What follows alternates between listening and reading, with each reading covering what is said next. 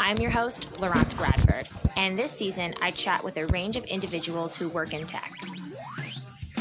Flatiron School's online web developer program focuses on community, actual development tools, and features a curriculum that will teach you the skills you need to land a career as a software engineer. Get $500 off your first month by visiting flatironbootcampprep.com. FreshBooks is excited to announce the launch of an all-new freelancer-friendly version of their accounting software. To claim an unrestricted 30-day free trial, just go to freshbooks.com/learn to code and enter Learn to Code with me in the How Did You Hear About Us section. Hey listeners, welcome to the Learn to Code with Me podcast. I'm your host, Laurence Bradford. In today's episode, I talk with Jamal O'Garro. Jamal is the co-founder of Code Crew, a platform that offers affordable classes, workshops, and meetups. He's also a self-taught software engineer. Before starting Code Crew, Jamal lost his job in finance and was unemployed for a year. He saw that there were a lot of opportunities in tech and decided to learn how to code. In our conversation, we talk about how you can teach yourself to code, the benefits of networking, and much more. If you want to find some of the best resources for teaching yourself to code and learn how to build a network of peers, this episode is for you. Remember, you can get show notes for this interview plus much more information about Jamal at learntocodewith.me/podcast. Enjoy. Hey, Jamal, thanks so much for coming on the show. Hey, Laurence, thanks for having me. Pleasure to be here. Yeah, I'm so excited to have you on because you're such a busy guy. You're doing so much stuff in the code community. But really quick, could you introduce yourself to the audience? Yeah, sure. So I guess most folks may know from the description, my name is Jamal O'Garro. I'm a software developer based out of New York City. I am a self-taught developer focusing mostly on JavaScript and front-end technologies, but also I'm comfortable across the entire stack. I also code in Python, Node.js, and do a little bit of iOS development. Nice. Yeah, you definitely do a lot. So before you taught yourself how to code, what were you doing? Yeah, I was working in corporate America. So I was actually working in finance, in fixed income, mostly on the analytics side. Did that for a couple of years and moved into sales. And then eventually found myself on the, I guess, wrong side of the financial crisis. I was one of the many, many people who were let go during that time. So I was unemployed for probably a good year, going into a year before I actually started to learn how to code and learn how to program, because my main motivation was to get a job. It was actually myself and my wife, who runs Code Crew with me. We were, both working in finance, both got laid off, during the the economic downturn, and saw that there were many, many, many opportunities to gain employment by learning how to code, learning how to program. So we both sat down and took a couple of months and taught ourselves the basics to get into the workforce. Yeah, I feel like there's a lot of people who turn to coding or technology when they are kind of run out of options. At least that was certainly my case. When I realized the career I thought I wanted didn't have the opportunity I thought it had.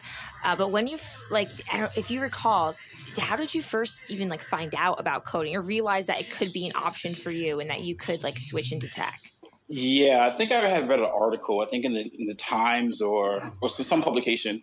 I was I like to read in general. So I was reading, going through my Flipboard, and an article came up about there's a shortage in software engineering and web development jobs. And that it was to the point that, employers would hire you if you could prove that you had the skills.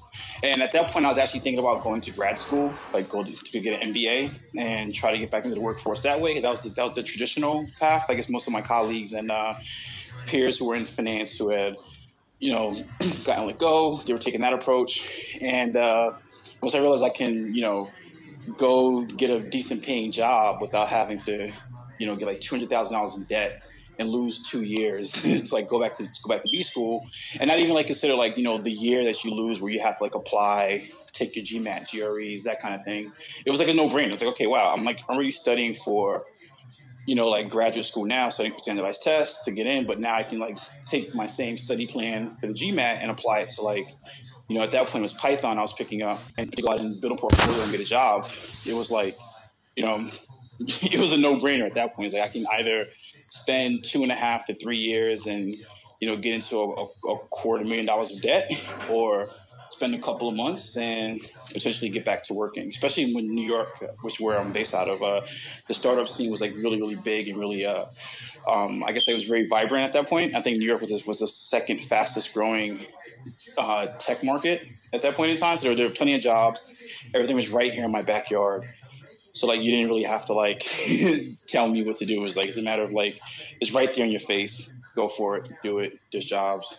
It just made so much more sense from an economic standpoint. Yeah, 100%. That is, again, I was in a very similar situation where I was thinking of going to grad school, and I was studying for the GRE, and then it just kind of clicked one day. Again, there are multiple forces at play, but I saw the light, and I was like, wait a second, why am I studying for a standardized test when I could be learning like actual skills I could get paid for within a pretty short time, a few months, and I don't have to go back to school, don't have to be back in debt. So yeah, 100%, totally with you on that. So when you first started learning, and you said you were with your wife, what were some ways that you learned, or like what were some resources that you turned to? Yeah, there were many resources. So for anyone who's looking to learn how to code, learn how to program, there's no shortage of resources out there. The issue that we ran into was that there were too many resources. We had no idea where to start. When I first started, I guess actually the first place I looked, I think I like actually went and bought like a book on C++ or something like that off of Amazon, because I just noticed that coding was a thing. I knew like C++ was a language that was popular, either C++ or Java. I got a C++ book. That didn't really go too well. And I kind of just started looking online to see what options were out there, and I came across Codecademy. So Codecademy was like my first like real deal, you know, like I'm going to sit down and learn how to code, learn how to program, because they had this Python track that was pretty straightforward. And I think I went through that entire track in like a week. Like I sat down and I wasn't working. My full-time job was like, you know, trying to get a new full-time job. It's like learning, picking up new skills. Codecademy had this Python course. Like I crushed the course. Like in my mind, I crushed the course, went through it in a week. And so I was going to go out and get a job. You know, I listed all my Codecademy badges on my resume and went out. You know, I think Uncubed, was like in the city at that point. So I went to Uncubed, had my resume, had my Codecademy badges. I moved on to HTML, CSS, and, you know, I pretty much got shut down by everybody. Like people are like, oh, how long have you been coding for? I'm like, oh, a whole entire week. I finished this whole Codecademy track. I have all these badges. I know some HTML and CSS. And, you know, most people weren't really, you know, really jumping to give me a job, right? And then again, I definitely was, you know, very, I guess, like overly ambitious to kind of go out after like a week or two of like learning and trying to get a job. But that's kind of just me, right? I'm just like, I'm a more of a go-getter, so I figured, you know, it's a numbers game. Someone's going to give me a shot. Unfortunately, that day, no one did give me a shot. But what I did do was actually make contacts. So I was able to meet folks and keep in touch with people. So I kind of like built my portfolio, learned more and more things. You know, went through more Codecademy lessons and got more badges. But Codecademy was like, I would say, like the like my entryway into learning. And then as I kind of learned more about the different jobs that were available, the different technologies that were out there, I came across Ruby on Rails, and learned that Rails was like the hot technology. It was like the hot thing. So I actually found Michael Hartl's Ruby on Rails tutorial. So I went through that. There's a guy by the name of Chris Pine, had a pretty good book. I think it was called How to Program. It was all in Ruby.